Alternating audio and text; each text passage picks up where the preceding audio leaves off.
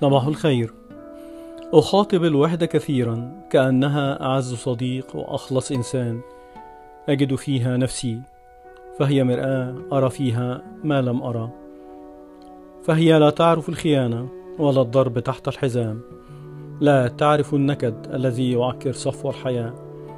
أرى فيها تجربة حياة فهي تساعدك على التركيز وتجعلك ترى ما لم ترى.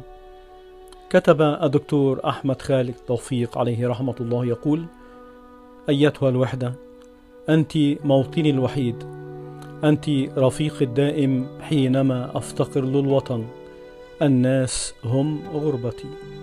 كلام يوجع القلب. شكرا لكم.